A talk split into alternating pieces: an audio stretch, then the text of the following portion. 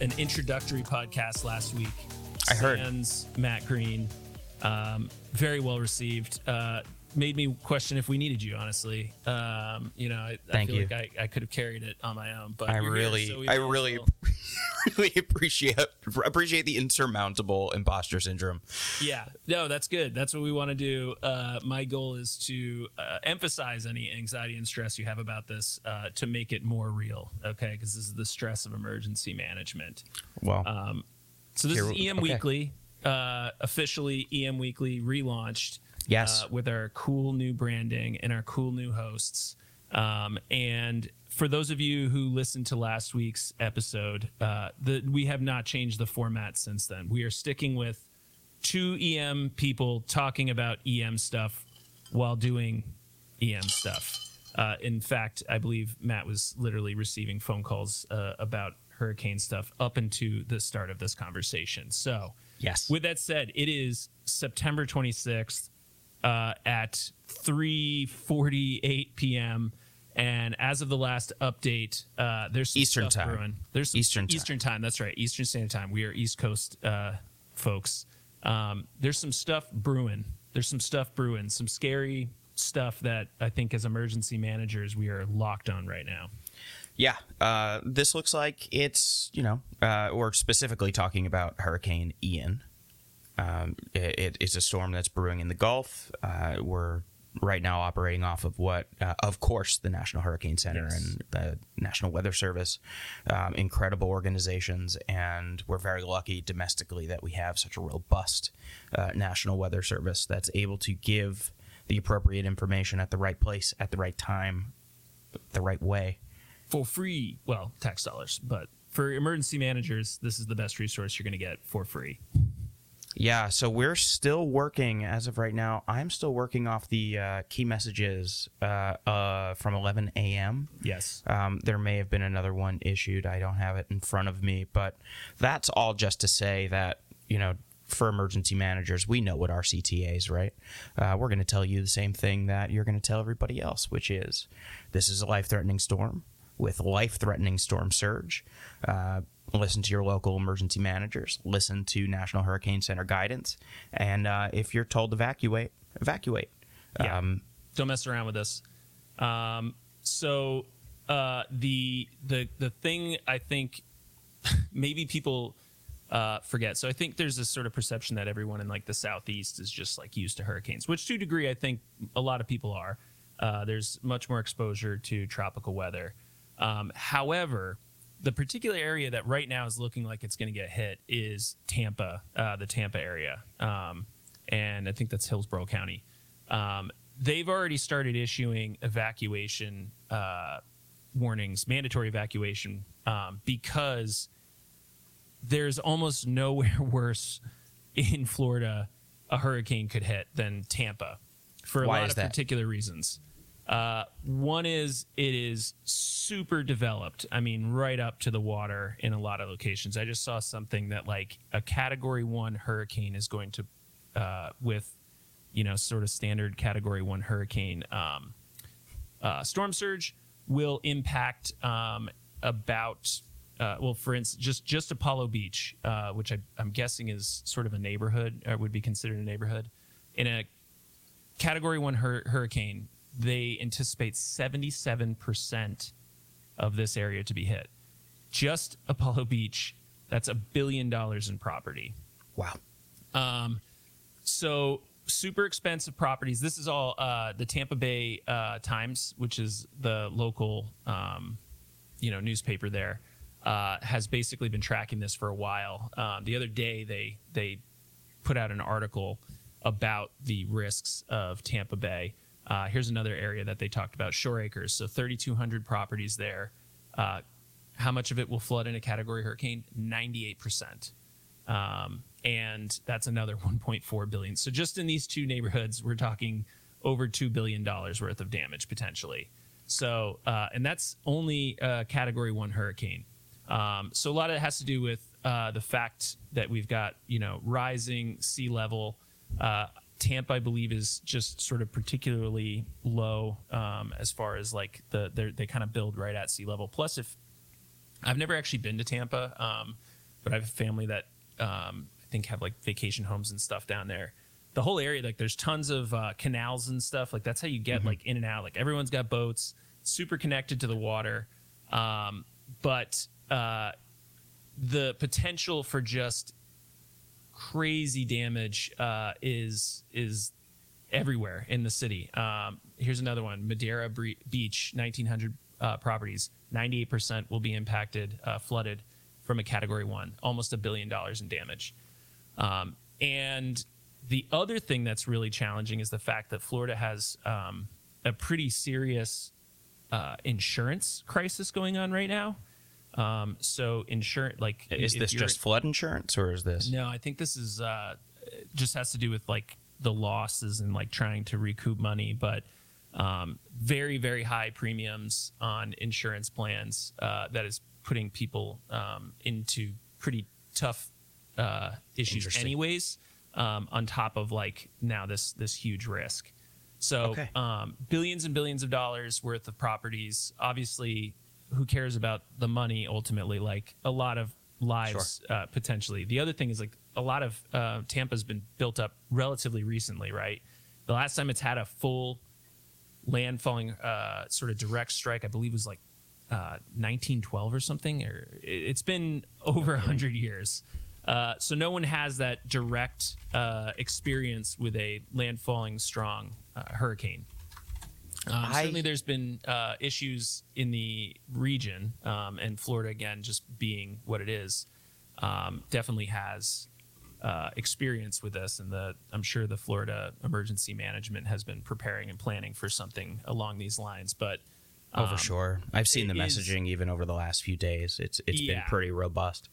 Well, uh, the the thing that's just I don't know. It, it's if if it continues on the track that it's at, um, you know, it's hitting just one of the worst areas that could possibly be hit. The other thing that I think has to be considered is the track, right? So, um, if it stalls anywhere, if it shifts left or right, um, and in fact, we reposted a story um, from Ken Graham, who's the director of the National Weather Service. He did a, a thing on Disaster Tough talking about little wiggles and how impactful those are.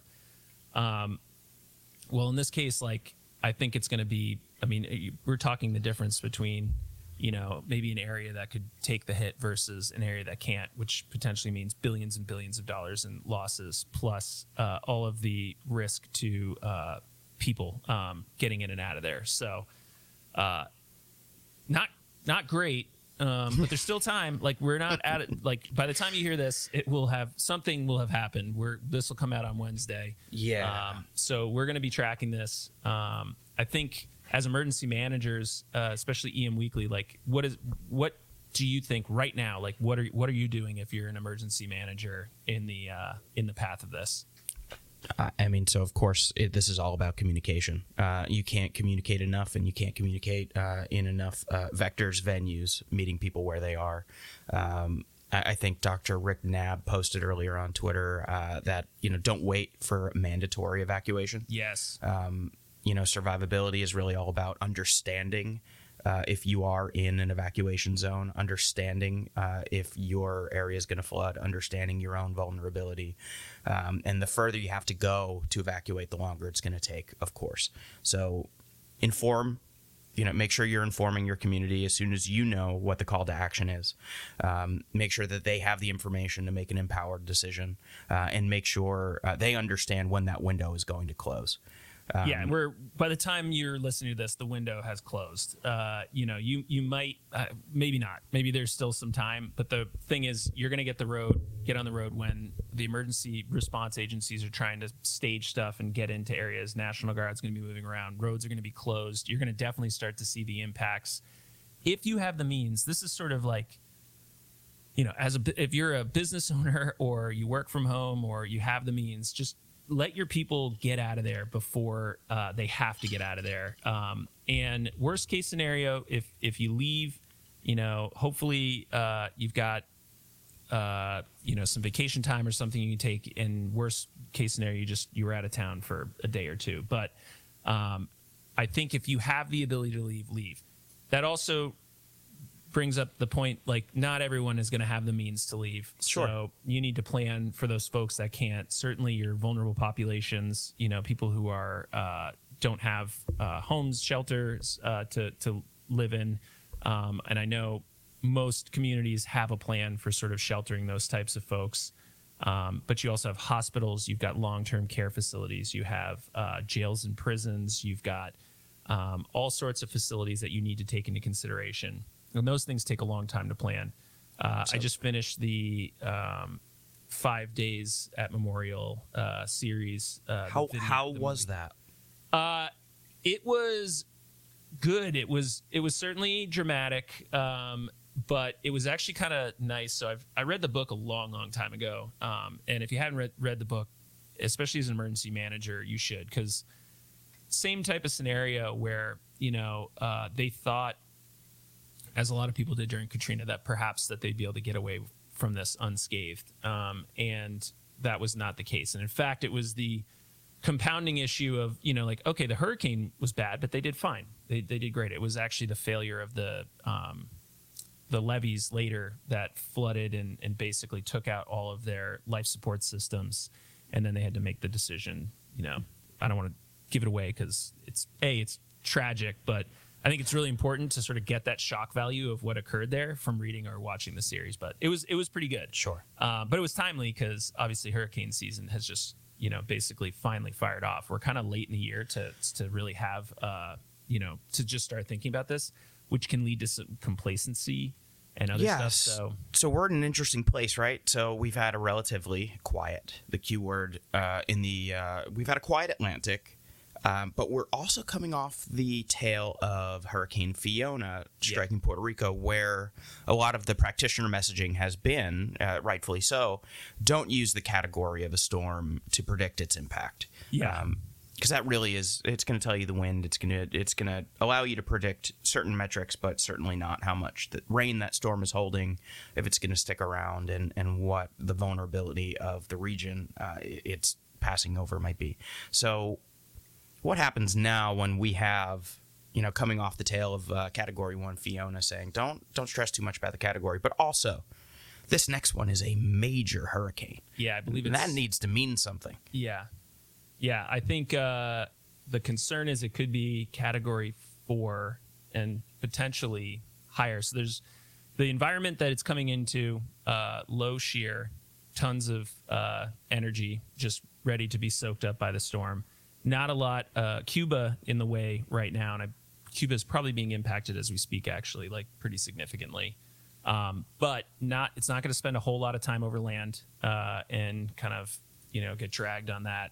Um, so and potentially it could slow down. It, it- you know if you look at the the sort of forecast uh, model, it looks like things are going to kind of hang out there uh, for a while. So even if it didn't get really strong, you're still going to have just tons and tons of storm surge and and heavy heavy heavy rain just dumping on this area that's already super vulnerable. Um, and Puerto Rico, by the way, uh, we'd actually recorded another episode last week and talked extensively about Puerto Rico and ended up kind of putting it off because technical glitches, all this other stuff. Regardless, Puerto Rico got hit really hard. We have to certainly keep them in the back of our minds because they're not out of the woods either. Like there's still significant power outages. Um, they're still dealing with all of the consequences of the um, two plus feet of rain that they had.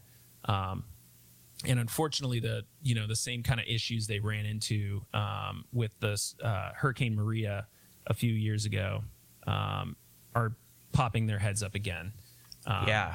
I, I did want to have a, a segment on this show uh, moving forward. And this is like technically episode one. We're Yeah. we're, we're trying to self organize as we do and and have we're very serious like this is much more serious than i was kind of hoping we go into it, Yeah. the job man like sometimes it's just like you got to get in it we're in it Yeah, I do want to talk about the politics a little bit of Puerto Rico and understand how how it impacts response. Um, uh, I do want to talk about the Jones Act. I, I want to talk about uh, my experience in Puerto Rico. I spent several weeks there uh, after Hurricane Maria and with an incredibly resilient uh, community. Um, I, I love Puerto Rico and I, I would love to get back there. Um, and it's it's terrible to see what they go through and and and it's terrible to see problems that uh, may have easier solutions than we're making here mainland um, Yeah. more challenging for them. And and we passed laws a long, long time ago to protect infrastructure, to protect homeland security, to protect. Um, uh, commerce and those laws and, and those acts right now are negatively once again impacting uh, Puerto Rico as a territory. Um, this can I, I, should we bridge right into our our segment? Of, Sure. I mean, so Hurricane Ian's happening uh, again, uh, real fast. Like communicate, communicate, communicate. Uh, I I did a post on LinkedIn today. Uh, document everything. Communicate in the way. So if you're telling your family to get out, this is one thing that always drove me crazy. Like you have these emergency managers where they go on TV and they're like, "We're thinking about it. You know, we're not quite at that point, but you know damn well that they've already told their families to pack up and split." Like if you're telling your family to leave, tell your communities to leave. Be honest. Be open uh, be very clear with that. Um, the other thing is because this area hasn't been sort of walloped in a while, um, they need to. Uh, if I was an emergency manager, I'd start reading after action reports, like recent ones. What failed? What are the things that worked really well? Um, particularly because again, Florida's had some significant impacts uh, over the last few years, so there are some lessons learned you can draw from right there. Um, don't start from scratch. Uh, you probably have plans, even even bad plans, you know, somewhere to sort of begin. But um, I really think it's it's important to learn, you know, from others who just went through it. Um, and yeah, so we're gonna keep an eye on Hurricane Ian. We'll certainly be talking about this next week. Um, and uh, yeah, I, so uh, so again, Puerto Rico was recently hit. Um, they're now recovering. So go ahead and talk about the Jones Act and, and sort of the complications of that. Yeah, I think that segment up top is what we're going to call the situation report. I think what's different from EM Weekly now than it had been in the past is I want to make sure that this is a contemporary update of what's happening in in the field right now. Obviously, Hurricane Ian is is first and foremost. There are some cyber updates that uh, we'll provide in a bit that might end up being its own segment. Um, but I want to make sure that if you're going to tune in as a practitioner, um, we're going to provide some contemporary things. What's going on? What's going on in your neck of the woods, and what are um, opportunities to learn? Maybe we'll talk about some after action reports. Um, talk about uh, you know who's doing what out in the field. Um, I know you guys covered a lot of this in in your Yeah. initial episode with John. Well, there's a lot of people doing a lot of things right now. You've got Yeah, USAR teams, you've got National Guard, you've got volunteer uh, organizations. Yeah, my, got, f- uh, my phone is blowing up. Yeah, I'm Um, sure. But let's talk a little bit about the politics behind Puerto Rico. Yeah. Um, a little thing called the Jones Act of 1920, which will be linked in our show notes. Uh, that's the first time I've ever been able to say that as a podcaster. That's kind of exciting. um, so, as Leave as like smash that like button. I, for a while, I felt like the only 30 something left that didn't have a podcast. So here we are. You were just secretly recording, like hoping that maybe it would find its way out onto the internet. Here we go. Official. Yeah. I'm gonna. Uh, I was leaving voicemails that Yeah. said check check the show notes. Don't. My uh, wife was just like, "You're you don't stop talking. Uh, why not just shove a microphone in front of your face and maybe other people will be interested? Because right now I'm not." So here we are. yeah, Jones. Um, Jones Act. Uh, technically, this refers to Section 27 of the Merchant Marine Act of 1920. we all know um, that. Yeah, we're all familiar with it. Obviously, this this hundred year old piece of uh, legislation uh, was originally enacted to preserve national merchant sea lift national m- merchant sea lift capability in case of war. So, what this law requires is for ships carrying goods between U.S. ports. Um, to be U.S. flagged and at least 75% U.S. owned and operated. Um, and they must be assembled entirely in the United States and made from domestically made components. Um, so, as I've read, as far as the domestically made components go, there's been a lot of leeway as far as being able to buy foreign engines or foreign steel. Yeah. Um, so, there's already been a lot of leeway uh, with this particular act, especially for commerce and for cruise ships that come to, they may leave out of Florida, they may land in Puerto Rico. Um, but then because they go to international ports, uh, they're able to uh, bypass this particular act. Um, so, a quick recap it was meant to ensure that the um, that vessels were built here, protect the commerce in the ports of the United States, um, protect uh, homeland security and sea lift capabilities by saying if uh, we need to move people, we have these specific ships, and if we need to move cargo, we have these ships that are uh, built appropriately to assist and managed domestically to assist in. in So that means there must be like what thousands of ships uh, Yes. that are capable of this. Uh, of course, and if by that you mean 99, there are 99 of these ships currently, according to Like in the whole world. Yeah, uh, specifically the country because they can only be made here and, Right. and owned here.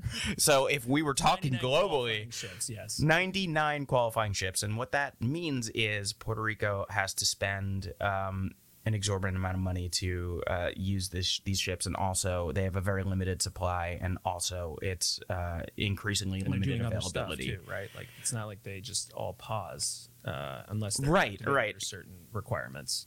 Yes, so these are 99 ships that are, um, you know, they have their own interests. Um, so uh, this particular act was waived actually after Hurricane Maria, but only for 10 days. Um, we've done no such thing yet in the wake of Hurricane Fiona. Um, so these are this is something that as emergency managers and as far as emergency management reform or or taking a look at how we can help uh, the citizens of our country, uh, this is something we should keep an eye on and and maybe something that we as emergency managers need to dive a little deeper in uh, more than what Matt can tell you on a podcast. We're going to Yeah. link um, the actual details here. Um, but it really it, it limits Puerto Rico's choices. Um, it's driven up costs. Um, and uh, according to a two- 2015 report, it's driven up costs at least twice as high as neighboring islands to just get the essential items they need to respond to and recover um, after these storms.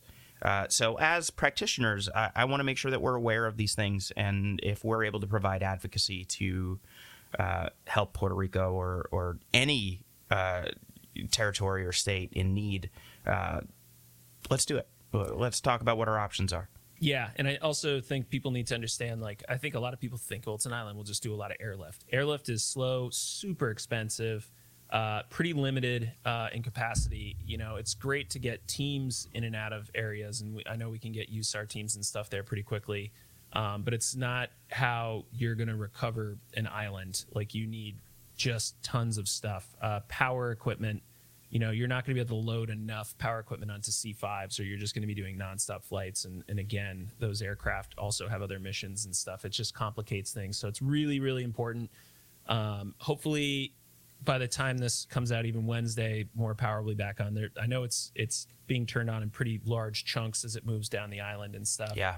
um, which is great. But um, and it's an island. It's a you know it's tropical paradise, but it also means that it's it's hot there. So like Yeah. Refrigerating your food and, and stuff is is pretty important. Medications and uh, hospitals and stuff. So power power is a uh, a critical thing. Obviously, it's uh, it's like the the lifeline that none of us can do without. Sure. Um, all right, so that's the hurricane situation. We know uh, we'll we'll definitely be back uh, on that next week. Um, but yeah, some interesting stuff with cyber attacks. One that specifically, Matt, you were impacted by Yes. recently. I'm the Um, victim here. yeah, Matt is the victim, and he's going to tell his story.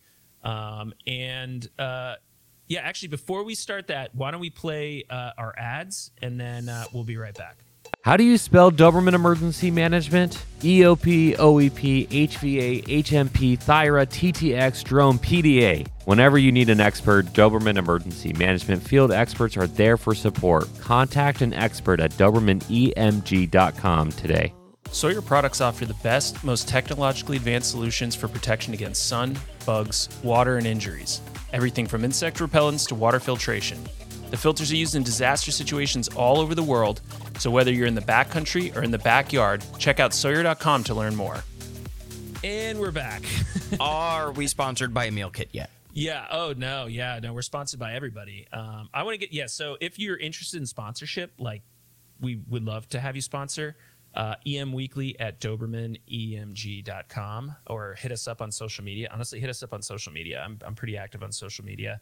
Um, we are looking for sponsors. We also want stuff. I want to play with stuff. So if you've got toys that you're you want to show off in gadgetry, um, I want to break it. Uh, it's like my favorite thing. I have so many gadgets. It, I uh, want to break your like my thing. gadgets. Yeah, I've got Zach lots Borst, of tools, EM lots Weekly. of toys. Um, so uh, yeah, so we have our sponsors, but we want more sponsors and we want stuff uh, to review. So uh, and we're we're active emergency managers. So, for instance, I'm also uh, on the state uh, USAR team, uh, and I've been getting a lot of heads up emails about stuff going on. So, uh, maybe cool stuff I can I can bring out in the field and, and play with it. But, anyways, um, the cyber attack. Uh, everything is cyber now. Like it's all cyber. So as emergency managers, you can no longer like hand this off to like the IT person and be like, "This is your problem, not my domain."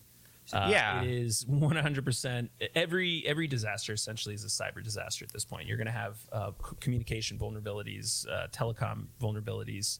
Uh, as things are going off and online, you know, exposure, like literally, like if you have a data center that's destroyed or damaged, you know, it could be just hard drives with stuff on it. Um, I think it was uh, Morgan Stanley just got like some two hundred million dollar fine or something because they threw away a bunch of old computers that had people's data on it.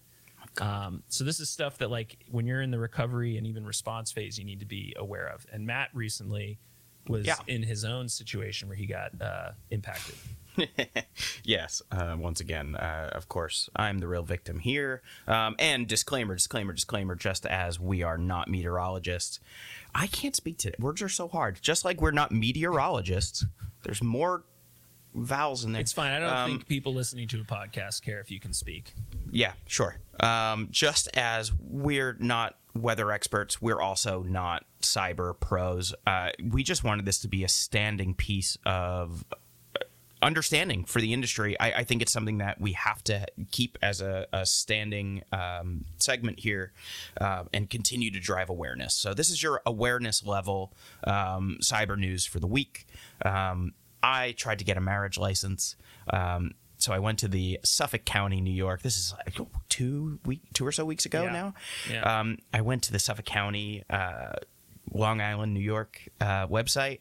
I went to the Quirks uh, website, and it wasn't there. And I was like, of course, of course, the thing that I need, the county just doesn't care. county just doesn't care about me and me getting married. Um, and then I later in the day learned that this was a massive cyber attack that impacted uh, the Suffolk County 911 system um, and all You're of like, I don't care. I like, need something. but what about time? Yeah. me? Yeah. I don't want to. I don't want to go to my town right down the road. I Yeah. want to go to the Gotta get in my website. car or walk Yeah. in this So- economy. Right. so, um, this is still ongoing, and and it's getting worse. And as we learn more, um, we we start to learn about the actual impacts of a what happens when organized crime uh, takes to organized cybercrime. Um, so this was a a ransomware group. Um, and as of today, as of the 26th, I just read the the update that uh, they've threatened to release 400 gigabytes of county and contractor data. Um, and this is coming off the tail of at least other- 37 other local governments in the United States having been hit by ransomware just in 2022 alone. Um, Suffolk County does not have cyber insurance.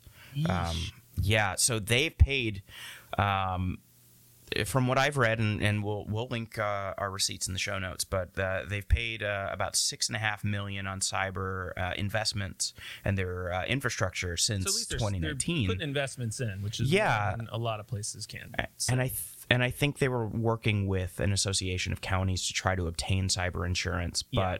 but what I what I understand is that they weren't able to do that prior to this attack. Yeah. Um, so that leaves a, a ton of vulnerabilities, and it looks like uh, this group has recently uh, posted an image from some of Suffolk County's backup files, and as far as uh, those being disabled through their vendor, and uh, it, it's really interesting to see how far this group was able to get into local government. Um, and it's horrifying because uh, if if they didn't have a redundancy in their 911 systems and able to revert back to uh, other means of dispatching uh, fire and rescue and EMS and police, you know, what would that have left us?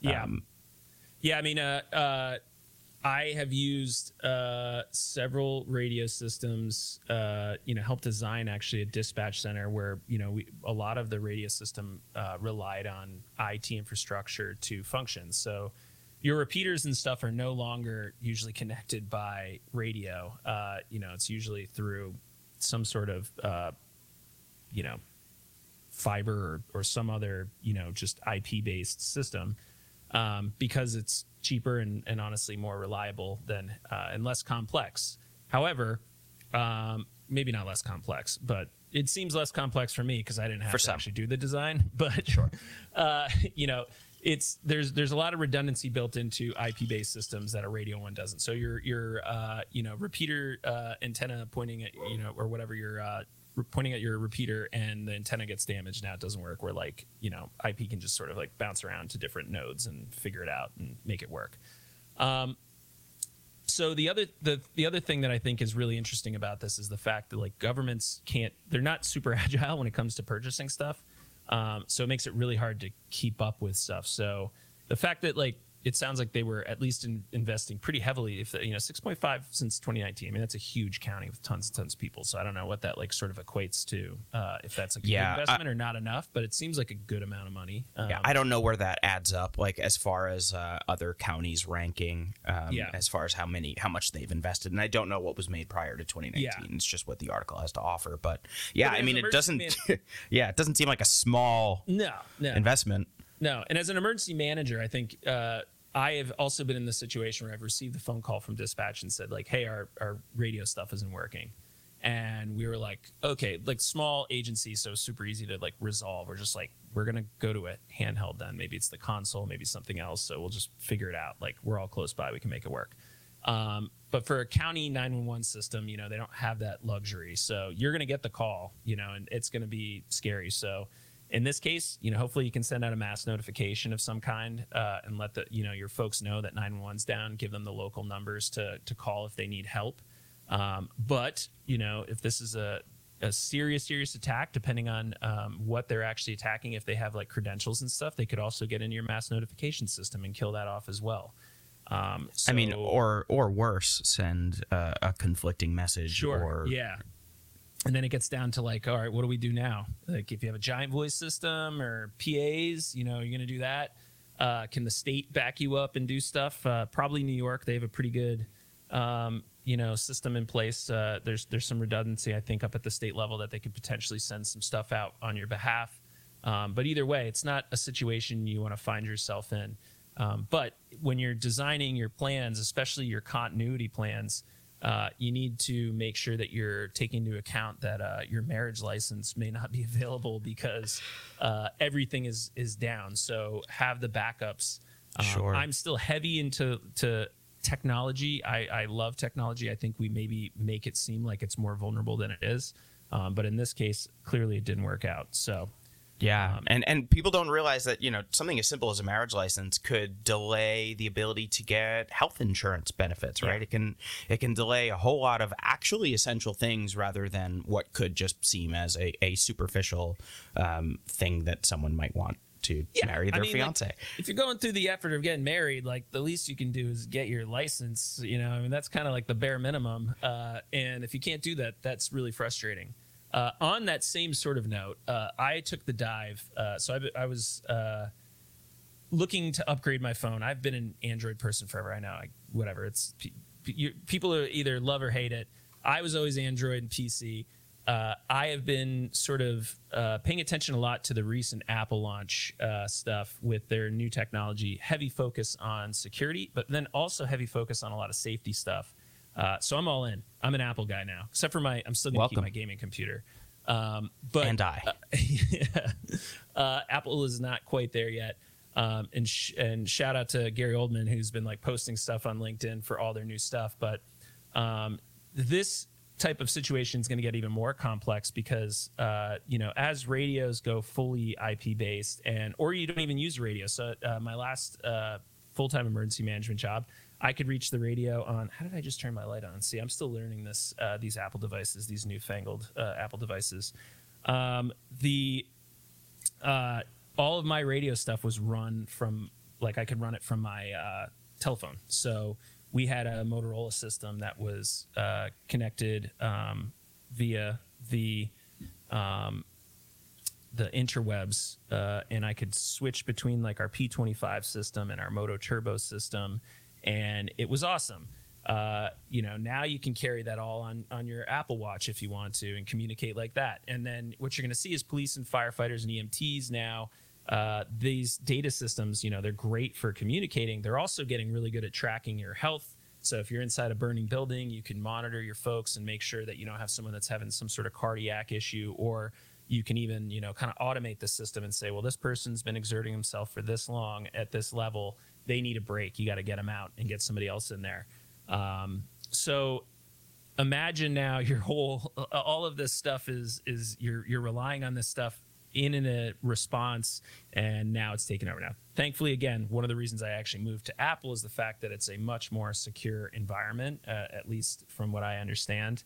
Uh, in all my cyber security geek friends have been trying to like get me to convert for a long time. So i trust them um, but we as emergency managers need to be both uh, willing to embrace new technologies and at the same time uh, be well versed enough to deal with the failures. Um, and I, that doesn't mean like go out and just like have paper backups of everything. Not a terrible idea, um, but I am a huge proponent of using technology, especially when funding is tight. Maybe you can't get people, uh, you know, extra help in your um, EOC using technology to sort of augment yourself is is one way of you know being more effective at your job. Well, Um, let's let's talk about the emergency operations center because Sure. I think I think we there are certain segments of the industry that are are really large proponents of it, but I think cyber professionals um, are long overdue to receive that invite to Yeah. understand how the emergency operation uh, center operates, um, and at the same time, uh, you know, allow emergency managers to sit into um, uh, you know the the cyber equivalent. Um, at least help us to collaboratively understand the language um, when we're talking about cyber threats and we're talking about uh, intrusion. Um, I think as far as especially when it starts to touch public infrastructure, Yeah. uh, we have to be on the same page. We have to be speaking that same language. Which means training and exercising with your folks. There, there's some great training. Uh, TEEX, uh, I know, has a bunch of training on um, sort of interfacing uh, your cyber operations with your emergency operations. Um, but don't rely on other people. Like, just call your whoever your IT person is, whether it's like in house or you have like a contract or something.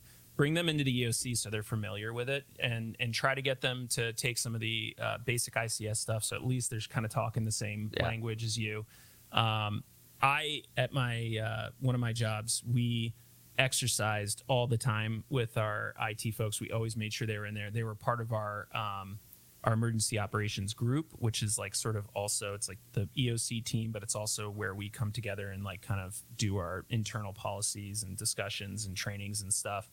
Um, and we had a couple situations where we were attacked. Um, fortunately, they were able to sort of respond and protect it, but they knew to call uh, us um, immediately and say, "Hey, we're we're under attack right now, um, so we need to sort of respond to this as though you know it was uh, you know physical security concern or something." They're in our system, so um, yeah. So exciting stuff. Uh, I mostly am just uh, enjoying all of just the gadgetry uh, of the Apple stuff. It's new toys, and I um, I'm pushing it as much as I can. Uh, I also like just data. I love looking at data and collecting data, and the amount of like health data now that I have. So I can, Oh, like, yeah. as I'm like exercising, I'm like kind of able to track stuff. At, you know, my runs, like where where it felt like it sucked.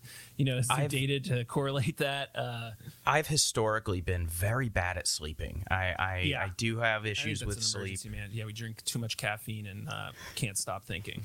Yeah, caffeine and trauma. Yeah, Um, what a so combination.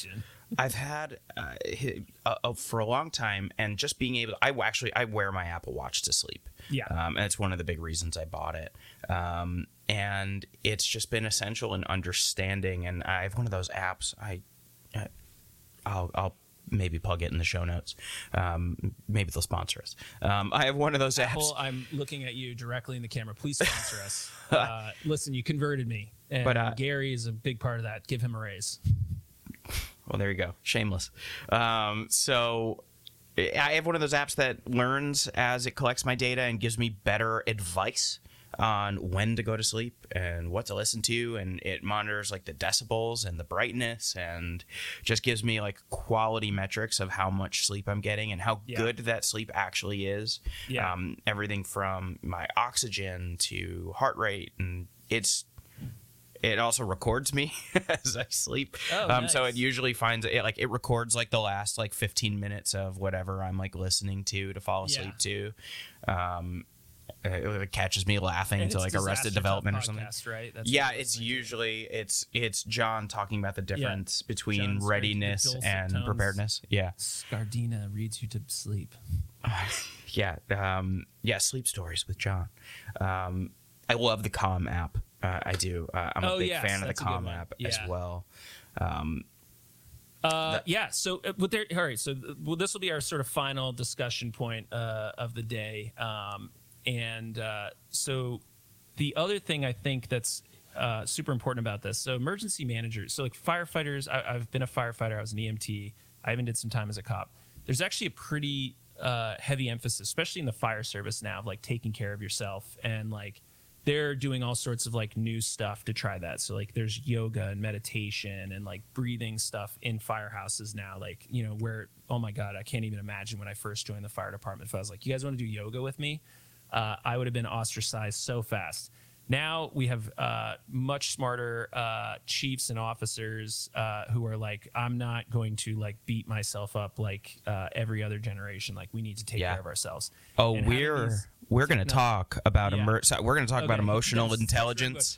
We're going to talk about psychological safety. Yeah. So, uh, while emergency managers don't necessarily have their hands in the trauma in the same way that I did as a firefighter and EMT, you have a lot of vicarious trauma and you have a lot of just that anxiety of like, you're spend all day, every day thinking about what are the worst things that can happen in my community.